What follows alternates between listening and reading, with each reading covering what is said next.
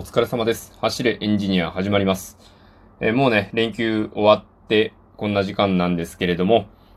僕が連休をどんな風に過ごしたかっていう話をね、しようかと思うんですけれども、えーおマシュマロをいただいておりますので、えっと、ちょっと割愛しながらで、えーお送りさせていただきます。すいません。え失礼いたします。えそれでは、真ん中あたりから読み上げさせていただきます。えー生焼きさんはちょっと前のトークでご実家には帰省しないと言われていましたが、流行りのリモート帰省はされましたか？私はやってみましたよ。本当の帰省には及びませんでしたが、顔を見て話したら、やっぱりちょっと心が穏やかになれたかな。どんなおお盆休みを過ごされていますか？まあ、今日から言えば単なる3連休になっちゃってるんですけどね。ということで、これで3日前にいただいているんですよ。すいませんね。ちょっと、えー答えるのが遅くなってしまって申し訳ないんですけれども。まあ、結論から言いますとですね、僕は、そうですね。あの、お芝居の稽古したりとか、まあリモートでですけどね、リモート稽古をしたり、まあ創作活動ですよね。あのなんかモデリングみたいなことをしたりして、え過ごしていたんですよ。あとまあゲームですよね。で、今日その映画を見に行ったんですよ。まあ、たまにはね、こう、外に出たいなと思って、まあしっかりね、こう対策をして、えー映画を見に行ったんですね。何を見たかと言いますと、僕、えー結構前に、一度このラジオトークでお話しさせていただいたんですけれども、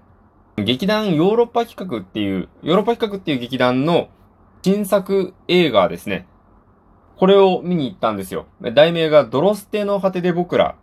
という題名なんですけれども、どんな内容かと言いますと、ある喫茶店の店主が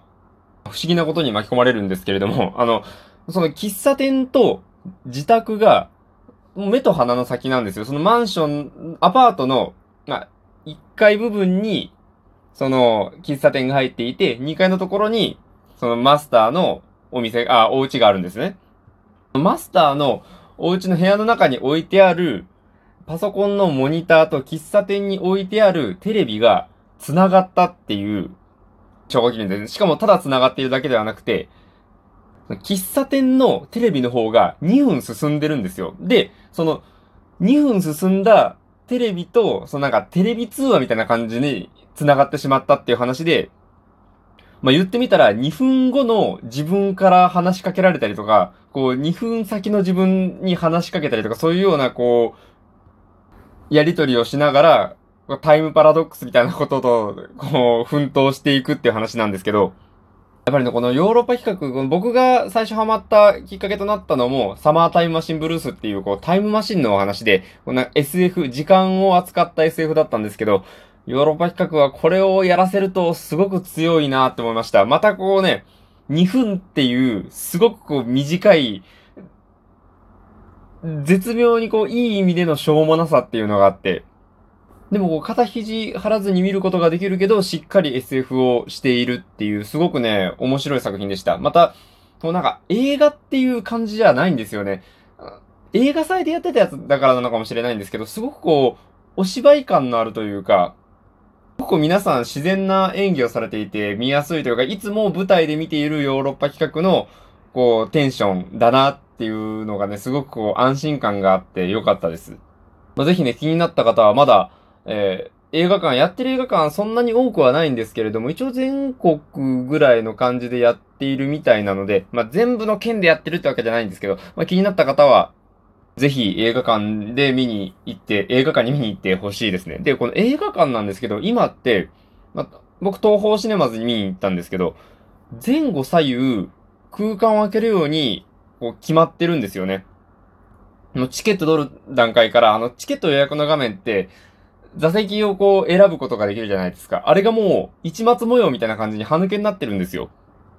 実際見に行ってみると、これね、見やすいんですよ。前後左右人がいないので、あの、両脇の、あの、ポップコーンとか立てるところあるじゃないですか。あれを、なんかどっち使うとか、下手したら両方ともから使われちゃったみたいな、そういうこともないし、あの、目の前って絶対人がいないので、画面にね、スクリーンにこう人の頭が被ってよく見えないみたいなことも、まあ、目の前の人がいない場合はほぼほぼもうないですね。僕は大丈夫でした。まあなので、このご時世、まあね、逆手に取るってわけじゃないんですけど、しっかりね、こう対策を取っていさえすれば、これ映画館で映画を見るっていうことに関しては結構、まあいいんじゃないかなって思いました。まあね、あの、僕は映画館で結構、あの、笑ったりとか、邪魔にならない程度ですけど、こうなんか、映画館の見に来てる人たちの反応を見るっていう楽しさもあるかなって思っているので、あまりそういうこうね、あの、大きい声今出したらダメみたいな感じになってるんですよ。あの、注意書きみたいなので。飛沫とかが飛んだりとかするみたいなので。なんで、そういうことができない、やっぱり相対的というか、どうしても人がね、半分以下になっちゃうじゃないですか。だからそういうこう映画館特有の楽しさっていうのが若干減ってしまうところはあるかなとは思うんですけど、まあ、それはそれとして、うん、とても見やすくていい環境だなと思いながら見ていました。ぜひね、皆さんもぜひ対策しっかりとった上で映画楽しんでみるっていうのもたまにはね、息抜きになるからいいんじゃないかなと思います。まあ、今日はサクッとそんなところなんですが、えー、これからね、また1週間フルなんですよね。今週は5日間全部ね、しっかり平日お仕事があるっていう構成になっているのでね、なんとかこう、体を慣らしつつ、月曜日からバリバリ頑張らなきゃいけないなっていうところなんですけど、暑いのでね、体に気をつけて、ほんと暑いだけじゃないしね、まだまだ、こう、騒ぎがね、収まらないので、本当お体にだけは気をつけて皆さん、えー、なんとか頑張りましょう。ね、金曜日の夜生き残っていれば勝ちっていうね、ことなので、はい。皆さん無理せず、えー、しっかりと生き抜きましょう。それでは、えー、おマシュマロやお便りを受けて回っておりますのでよろしくお願いいたします。また、えお気に入りやリアクションも励みになりますのでバンバンやってってください。それではご清聴ありがとうございました。お疲れ様でした。失礼いたします。